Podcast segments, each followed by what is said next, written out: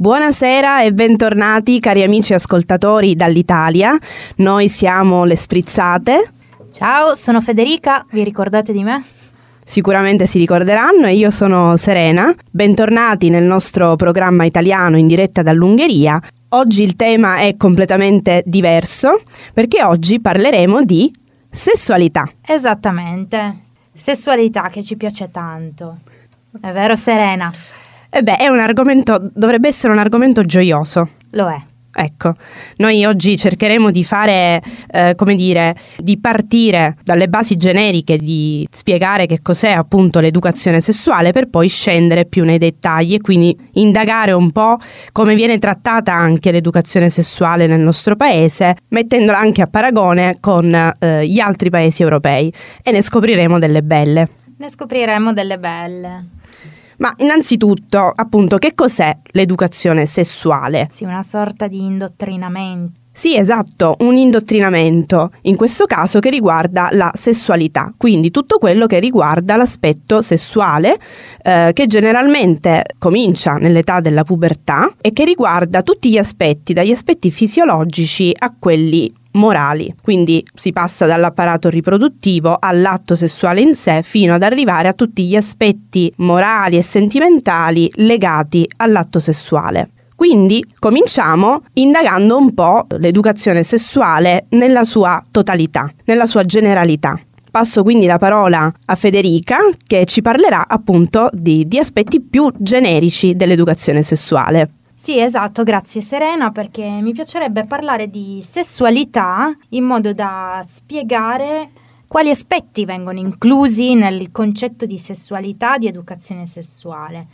Allora, intanto la sessualità non dovrebbe essere confusa con il mero comportamento sessuale quindi l'educazione sessuale è accompagnata generalmente dall'educazione emotiva ed affettiva. La sessualità quindi comprende vari aspetti, tra cui sesso, identità, ruoli di genere, orientamento sessuale, erotismo, piacere, intimità e riproduzione. Tendenzialmente quindi viene influenzata dall'interazione di diversi aspetti che sono quelli biologici, quelli psicologici, quelli sociali, economici, politici, etici, giuridici, storici, religiosi e spirituali. E poi vedremo perché religiosi e spirituali. E sarà molto interessante. Anche se credo che chiunque sia italiano, bene o male, conosca eh, questo aspetto. Sì, sì. Sappia bene o male come viene influenzata la sessualità dalla, dalla religione, dalla spiritualità.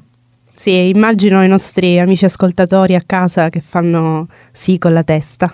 Eh sì, hai proprio ragione Serena. Me li immagino anch'io con gli occhi rivolti al cielo che pensano ma guarda tu quanto siamo ancora influenzabili ed influenzati da aspetti della società che dovrebbero essere surclassati ormai. Sì, o comunque semplicemente separati da certi aspetti che riguardano il cittadino e la vita privata, ecco. Hai assolutamente ragione.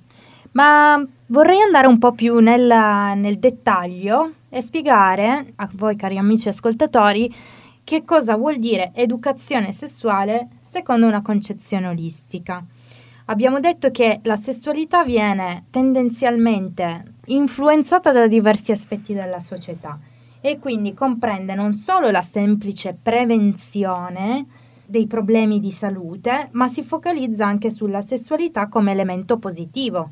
Cosa intendi dire? Nel senso che la sessualità non dovrebbe essere vista solamente come un pericolo per la nostra salute, e cioè in vista di malattie sessualmente trasmissibili, oppure rivolta al rischio per le gravidanze indesiderate, ma dovrebbe essere vista anche come un aspetto positivo della nostra vita privata e personale. Sì, cioè stiamo parlando di piacere e tutti gli aspetti positivi che la sessualità regala anche al corpo. Sì, a parte il piacere, io credo che sia anche una conoscenza di se stessi. Sì, assolutamente. Ma di questo poi parleremo un po' più avanti. Esattamente, perché abbiamo deciso di ampliare, visto che è un argomento molto vasto, abbiamo deciso di dedicare più puntate Sì. Dunque, dicevamo. Ritornando all'approccio olistico, che cos'è un approccio olistico alla sessualità? Definiamolo. È la sessualità come area del potenziale umano che aiuta a far maturare competenze competenze che poi ci rendono autonomi nel determinare la nostra sessualità. Quindi eh, l'educazione sessuale vista attraverso un approccio olistico contribuisce a evitare possibili conseguenze negative legate alla sessualità e inoltre migliora la qualità della vita, la salute e il benessere. E quindi in generale si può dire che un approccio olistico legato alle, all'educazione sessuale promuova la salute e il benessere in generale della società. Va bene, adesso noi cari amici ci fermiamo per un breve break musicale e ci risentiamo fra qualche minuto. E rieccoci qua amici ascoltatori, bentornati al nostro programma italiano in diretta dall'Ungheria. Oggi come avete capito si parla di sessualità, argomento sicuramente per voi, per tutti molto interessante. Molto scottante anche. Beh sì, anche, soprattutto per i temi che andremo poi a trattare più avanti e anche nella prossima puntata. Vi diamo, nella prossima puntata. Vi diamo questo piccolo spoiler. Ma adesso io avrei una domanda da porre alla mia amica Federica. Cara Federica, come sei venuta a conoscenza della sessualità? Allora, devo dirti che sono sempre stata una persona molto curiosa e sin da piccola mi ponevo molte domande. Ma lo sai che questo è sintomo di intelligenza? Può darsi, grazie sì, del sì. complimento, è, Serena. Beh, comunque mi sono sempre fatta molte domande. Un giorno, un bel giorno, ero molto piccola, me lo ricordo, avrò avuto 4-5 anni forse. Sono andata da mia madre e le ho chiesto, mamma, ma come si fanno i bambini? Bella, diretta, belle domande. Direttissima, dirette. indirettissima. L'ho chiesto sia a mia mamma che a mio papà, però la risposta è stata molto vaga. Cioè? Eh, la risposta è stata della serie I bambini nascono dall'amore che c'è tra due persone. Cioè, hai ricevuto una risposta filosofica. Esatto, molto mm. filosofica. Mm, romantica. E devo dirti che i bambini in generale a quell'età non capiscono molto il concetto di amore, non, non sanno come associarlo, mm, giusto? Certo, più o meno sì. Hanno un'idea ma a grandi linee di che cosa sia l'amore. Vabbè, più che altro immagino pensino a quello che accade tra mamma e papà. Esatto. Sì, magari immaginano l'amore tra mamma e papà. Ecco. Molto... Però non hanno cioè, chiaro. Non hanno idea, non hanno, Ovviamente, sì. non hanno un'idea precisa di cosa sia l'amore. Neanche io ce l'avevo. Nella sua totalità, ecco, non hanno l'idea precisa di cosa sia l'amore nella sua totalità. Esattamente, quindi cosa succede? Succede che io assolutamente non, non credevo alle parole di mia madre, perché dopo questa risposta sono diventata ancora più curiosa, ho iniziato a eh, martellarla di domande ma molto specifiche della serie sì ma come fa una mamma a restare incinta? Cioè, l'incubo, l'incubo tut- delle mamme. di tutte le madri. Cioè, proprio le domande dirette quelle che necessitano una risposta altrettanto diretta in teoria. Ma ma non mi è mai arrivata questa risposta dalla, dalla mia mamma. E ancora forse l'aspetti e ancora l'aspetto esattamente questa dimostrazione di quanti tabù ci siano ancora nella mentalità delle persone? Sì, non so se in questo caso possiamo parlare di tabù, perché c'è anche un aspetto forse eh, di imbarazzo, eh, sì, insomma, sai, la, la pudicizia di una madre nei confronti della figlia piccola forse ci può stare. Io credo che in generale la sessualità raccontata al bambino diventi motivo di pudicizia nel momento in cui non si vede l'atto sessuale solamente come mera riproduzione, ma lo si vede come un atto sporco, tra virgolette. Sì, è possibile. Cioè è possibile che sia questo a frenare dal dare una spiegazione un po' più ampia. Esatto, perché sì. se tu riesci a spiegare che cosa succede al tuo corpo quando cadi e ti sbucci il ginocchio, riesci a spiegare fisiologicamente che cosa succede quando rimani incinta. Quindi, secondo me, il tabù è dovuto proprio al fatto che l'atto sessuale come riproduttivo viene ancora visto come un tabù, come qualcosa di sporco. Sì, una maialata, insomma. Una maialata, brava Serena. Sì. Hai detto la parola giusta. Sì, sì, sì. Quindi diciamo, possiamo dire che il primo approccio con la sessualità avviene in famiglia. Sì, il primo approccio per me è avvenuto in famiglia. Non ho avuto le risposte che cercavo, però Diciamo che l'educazione sessuale può essere vista, può essere ricevuta attraverso diverse fonti. La prima fonte di apprendimento è quella informale, cioè consiste nella, nel chiedere ai genitori oppure oggigiorno chiaramente a googlare su internet, giusto? a sì. cercare su internet. Beh, adesso internet è cioè, la fonte di tutte le risposte quando non le trovi altrove. Esatto, però appunto la primissima fonte di apprendimento restano i genitori che talvolta però scelgono il silenzio, come era successo a me, giusto? Sì. Quindi silenzio che si perpetua. Silenzio che si perpetua, però devo dire devo dire, è un comportamento molto comune tra sì, i genitori. assolutamente. Non, io ho sentito molto più spesso di genitori che hanno taciuto davanti a una domanda del genere che non di genitori che hanno dato una spiegazione valida. Sì, e sai che quando accade di sentire, non so, qualche amico che invece ti racconta dei suoi genitori apertissimi che hanno dato a questa persona, insomma, un'educazione che si può chiamare educazione sessuale, tu rimani sempre un po' sbalordito no? Sì, diciamo che per me, per quanto mi riguarda, è più strano il contrario.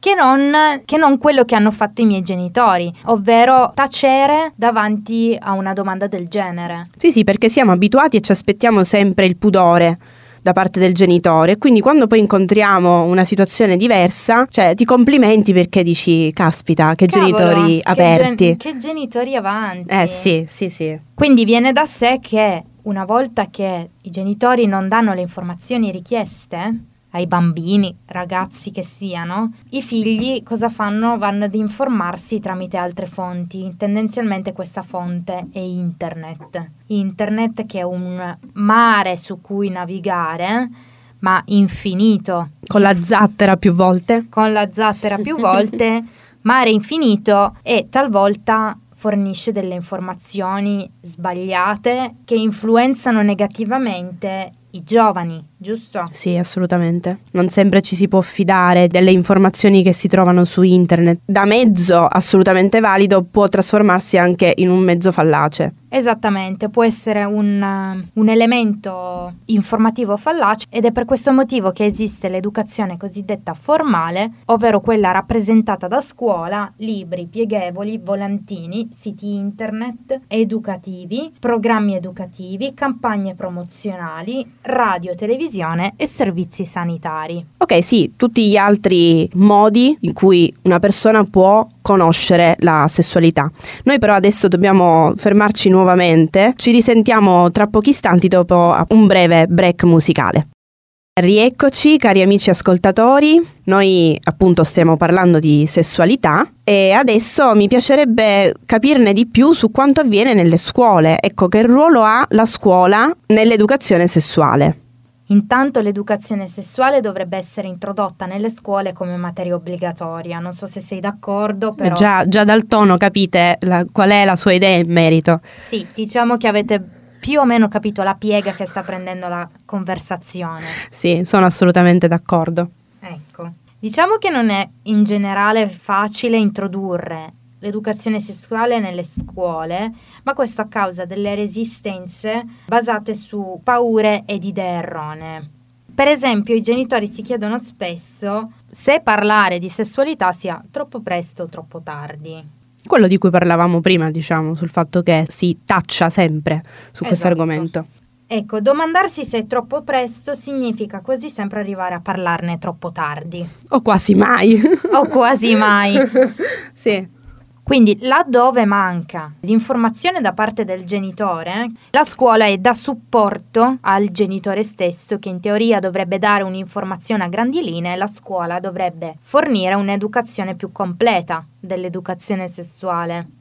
Questo cosa vuol dire? Che parlando sempre di educazione sessuale olistica, si dovrebbe affrontare l'educazione sessuale in ambito multidisciplinare, quindi coinvolgere più professori, più insegnanti di diverse materie che spieghino il punto di vista, per esempio, biologico, religioso, della società, emotivo. Tutti gli aspetti, diciamo, della sessualità e non solamente quello biologico, appunto, cioè focalizzato su come avviene poi la riproduzione. Sì, esatto, perché ricordiamo che l'educazione sessuale non vuole spiegare l'atto riproduttivo, ma vuole spiegare i vari approcci che si possono avere alla sessualità. E riguarda anche l'approccio fisico, no? Approccio fisico, approccio emotivo, ecco. affettivo che si può avere con un coetaneo. Ora che ci penso io, ecco, non ho ricevuto questa educazione sessuale perché a scuola ho studiato l'apparato riproduttivo e quindi il rapporto sessuale visto da un punto di vista biologico. Esattamente, eh. è la stessa educazione che ho ricevuto io,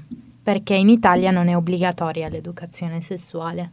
Mentre ricordo che l'argomento eh, veniva preso anche durante l'ora di religione eh, perché io, io, le seguivo le ore di religione.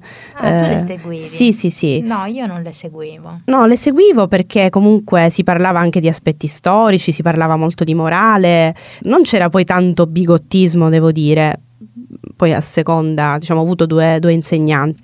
diciamo che dipende dall'insegnante. Sì, dipende molto dall'insegnante. Ecco. Per un periodo è stato molto interessante comunque e chiaramente quando si parlava di sessualità se ne parlava con le pinze. Poi tu devi immaginare, io ho fatto il liceo linguistico, eh, a Terrasini eravamo nove classi e al 95% eravamo ragazze. Ah, puoi capire quindi. Quindi puoi capire l'imbarazzo del professore davanti a un argomento del genere. Però lui era intelligente e sapeva come maneggiare. Però, capito, con le pinze, proprio con i guanti bianchi, con parole molto così quasi spirituali. Però questo per dire, non ho ricevuto appunto un'educazione sessuale per come ne stai parlando tu, in questo modo così completo che riguarda appunto l'aspetto fisico, biologico, fino ad arrivare agli aspetti psicologici e morali, sentimentali. Quelli li ho scoperti in un altro modo, cioè by myself. Facendo esperienza. Esatto. Brava Serena. Grazie. Poi alla fine, tra l'altro, l'esperienza insegna. Eh anche quella, secondo me, dovrebbe rientrare tra i metodi di educazione.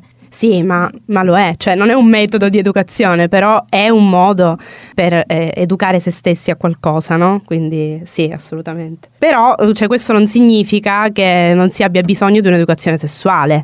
Ma cioè, assolutamente ecco, no, perché ecco. appunto sono tante le conseguenze che derivano da un'informazione inadeguata e scorretta. Esatto. In merito all'educazione sessuale e anche le conseguenze negative che derivano dai tabù creati da questa educazione sessuale scorretta. Sì, esatto, tabù e conseguenze, due argomenti di cui parleremo tra pochissimo dopo un breve break musicale. State con noi. Bentornati, rieccoci qua. Ritornando sul nostro tema, avevamo concluso menzionando tabù e conseguenze relative alla mancanza di un'educazione sessuale nelle scuole o comunque di un'educazione sessuale in genere. Quindi Serena, secondo te la sex education dovrebbe essere introdotta nelle scuole? Ancora una volta te lo chiedo. Sì, assolutamente sì. Ecco, per essere sicura che tutti siano d'accordo. Ma sì, certo che sono d'accordo, assolutamente, credo lo siano anche eh, i nostri amici che ci stanno ascoltando, che più o meno, immagino, eh, avranno la nostra età e anche qualcosa in più e quindi come noi hanno subito la mancanza di un'educazione sessuale. Quindi sì, appunto, noi abbiamo vissuto, abbiamo subito questa mancanza e ne abbiamo subito anche le conseguenze. Sì, ma più che altro secondo me stanno subendo le conseguenze i ragazzi di oggi. Sì, anche, che continuano a non avere una valida, una solida educazione sessuale, che la, la vanno a ricercare in altri mezzi che, come dicevamo prima, sono, possono essere anche fallaci. Ma appunto, quando parliamo di conseguenze di una mancanza de- all'educazione sessuale, di cosa stiamo parlando? Ecco, le conseguenze sono molto interessanti perché come ti dicevo prima, secondo me chi ne subisce maggiormente le conseguenze sono i ragazzi di oggi che hanno maggior accesso ad internet rispetto a quando noi avevamo 14 anni. A che cosa mi sto riferendo? Secondo me più o meno avete capito, si parla del sexting e del cyberbullismo. Che cos'è il sexting? Il sexting consiste fondamentalmente nello scambio di scatti hot o selfie a carattere sessuale che vengono appunto eh, scambiati, postati sui, sui social, nelle chat con gli amici o fidanzati. Talvolta questo può portare a una grandissima depressione chi ne è vittima. Questo si chiama cyberbullismo e ci sono delle ragazze che si, si sono suicidate. Sì. Purtroppo abbiamo tanti esempi di questi casi, eh, naturalmente l'argomento è molto più vasto, però sì, come hai detto tu, è legato anche a una mancanza dell'educazione, che in questo caso riguarda anche, non lo so, un rispetto verso la sessualità, un rispetto che manca cioè non, non, solo il rispetto verso la persona con cui scambi questo materiale, eh, ma proprio con la conoscenza del peso che ha la sessualità. Sì, diciamo che senza voler giustificare nessuno, però chiaramente L'adolescente medio di oggi viene lasciato in balia appunto di un mare di informazioni, l'accesso a internet è completamente gratuito quasi. Sì. Perché ormai. ormai l'accesso a internet è dappertutto. Aggiungerei viene lasciato in balia anche delle sue pulsioni, perché è l'età dove si cominciano ad avere delle pulsioni, pulsioni naturali. Assolutamente. Certo. Eh, si comincia ad avere il desiderio di scoprire se stessi, di Scoprire l'altro. Di scoprire l'altro, di soddisfare queste esigenze sessuali che sono più che naturali. E possiamo dire questa è generalmente la situazione in Italia? Lo possiamo dire? Sì, possiamo dire che questa è la situazione italiana e in generale di pochi altri paesi, tra cui troviamo Cipro, la Romania, la Polonia. Mm. Ma siamo, diciamo, in minoranza rispetto agli esempi positivi che ci sono nel resto dell'Europa, mi pare di capire. Ma allora sì, Esattamente, diciamo che la Gran Bretagna a fronte dei numerosi casi di cyberbullismo, conseguenze negative derivate dal sexting, ha deciso di imporre obbligatoriamente un programma di educazione sessuale. La Svezia ce l'ha dal 55, ma questa è un'altra Vabbè, storia. La Svezia vive già nel futuro da tempo. Esatto, siamo indietro solo di 64 anni, ma questi sono dettagli. Ma sì. E poi c'è da dire che in altri paesi, sebbene sia più recente l'educazione sessuale, viene eh, introdotta ad un'età molto più precoce. Per esempio in Portogallo inizia a 5 anni. Cioè età di asilo praticamente, prescolare. Sì, perché secondo gli psicologi l'educazione sessuale è qualcosa che accompagna la tua intera esistenza, non solo l'adolescenza. No? Beh, sì. Cioè, di fatto la scoperta dei genitali stessi, no? sì, certo. avviene molto prima, cioè lo sappiamo che avviene già nel bambino. Sì, esatto. Sì. Però curiosa questa cosa del Portogallo, cioè mh, il fatto che si, si educhino i bambini già dall'età di 5 anni. Forse avviene solamente lì, cioè così precoce. A me sembra precoce, ma io appunto perché non, non ho ricevuto questa, questa educazione, quindi... Secondo me non è precoce perché, per esempio, come ti ho detto io, a 4-5 anni ho iniziato a chiedermi come si fanno i bambini. No, sì, ma la curiosità ci sta tutta assolutamente e a quell'età cominci a fare effettivamente queste domande. Eh, risulta per me precoce, ma mi rendo conto per quale motivo, proprio perché per me è stato completamente diverso. Nonostante la curiosità, che anche a me è arrivata molto presto, però non era accompagnata da un'educazione, quindi sì, cioè mi fa, eh, mi stupisce questo esempio del Portogallo. Questo diciamo per fare un po' di chiarezza su, su, quanto accade in Italia e quanto accade nel resto d'Europa. Adesso ci rifermiamo per qualche minuto per un altro break musicale e ci risentiamo dopo per continuare a parlare di sesso. E rieccoci qua, bentornati amici ascoltatori. Intanto speriamo che il break musicale sia di vostro gradimento, sicuramente però lo è l'argomento di oggi. Parlavamo appunto di educazione sessuale nelle scuole, di quanto avviene in Europa e nello specifico in Italia. Mi sono sorpresa eh, nell'aver sentito cosa accade in Portogallo, per esempio, ma mi chiedevo eh, come si impartisce l'educazione sessuale. Lo chiedo a te Federica. Allora, innanzitutto devo dire che siamo contente e io metto in mezzo anche te perché te l'ho certo. chiesto più volte siamo contente che almeno da qualche parte l'educazione sessuale si impartisca e non ci sia sempre la Chiesa di mezzo. Esatto, a... qualcuno nel mondo si salva. Qualcuno nel mondo si salva, tra cui il Portogallo che la impartisce dalla tenera età di 5 anni. Poi ci siamo noi che tra i 14 e i 19 in teoria dovremmo ricevere un'educazione sessuale, però non è obbligatoria e tra l'altro è solo una lezione all'anno. L'unica cosa certa che ricevi sono gli auguri quando ti arriva il menarca, quindi alla prima mestruazione auguri. E, e anche gli schiaffi che ti arrivano quando dici mamma sono incinta. No, beh, comunque si scherza, ma uh, sì. Ma sì, per scherzare. Assolutamente. Però appunto ci chiedevamo, mi chiedevo, come viene impartita l'educazione sessuale? Ci sono vari metodi, vari approcci? E in Portogallo, per esempio, dove inizia a 5 anni, l'educazione sessuale è più completa, diciamo. Viene affrontato anche l'aspetto emotivo, affettivo, relazionale, l'identità sessuale, l'identità di genere. Vengono affrontati diversi aspetti, tra cui le preferenze sessuali, eccetera, mm. eccetera. Invece in Italia, Spagna, Cipro, Polonia, Romania, quei paesi che ho menzionato prima, impartiscono un'educazione sessuale innanzitutto in tarda età e poi un'educazione sessuale molto più indirizzata solamente alla riproduzione, al um, rapporto sessuale visto come atto riproduttivo. Invece, in altri paesi dove esiste un'educazione sessuale ci sono quindi altri, sì, altri è molto metodi. Più, è molto più completo e poi, secondo alcune ricerche condotte dall'Organizzazione Mondiale della Sanità, esistono mm. vari tipi di programmi che affrontano l'educazione sessuale. Coinvolgente perché esistono vari tipi di programmi, in particolare sono tre il programma di tipo 1, il programma di tipo 2 e il programma di tipo 3. Sono diverse tipologie di impartire l'educazione sessuale. Il programma di tipo 1 si incentra, si focalizza soprattutto sull'astinenza dai rapporti sessuali prematrimoniali. Mi verrebbe da fare tante domande, ma ti lascio parlare. Ma guarda, se vuoi farmi domande io ti darò risposte. Se ce le hai, perché la domanda è perché? Perché è, perché? Eh. Questa è una domanda che mi faccio sempre anch'io.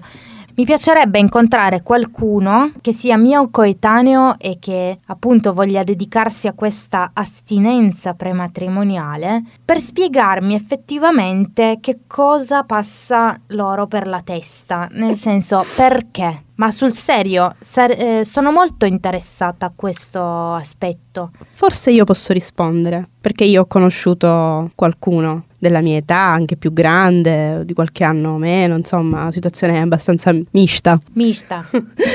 eh, bah, mi è capitato, sì, e la, la risposta è stata, bah, eh, voglio mettere un po' di pepe nella situazione, quindi voglio rendere speciale quel giorno, quella notte. Qualcun altro mi ha risposto dicendo voglio ricreare la prima volta e io ho trattenuto le risate perché non sarà mai più come la prima volta. A parte che tornare vergine eh, non si può.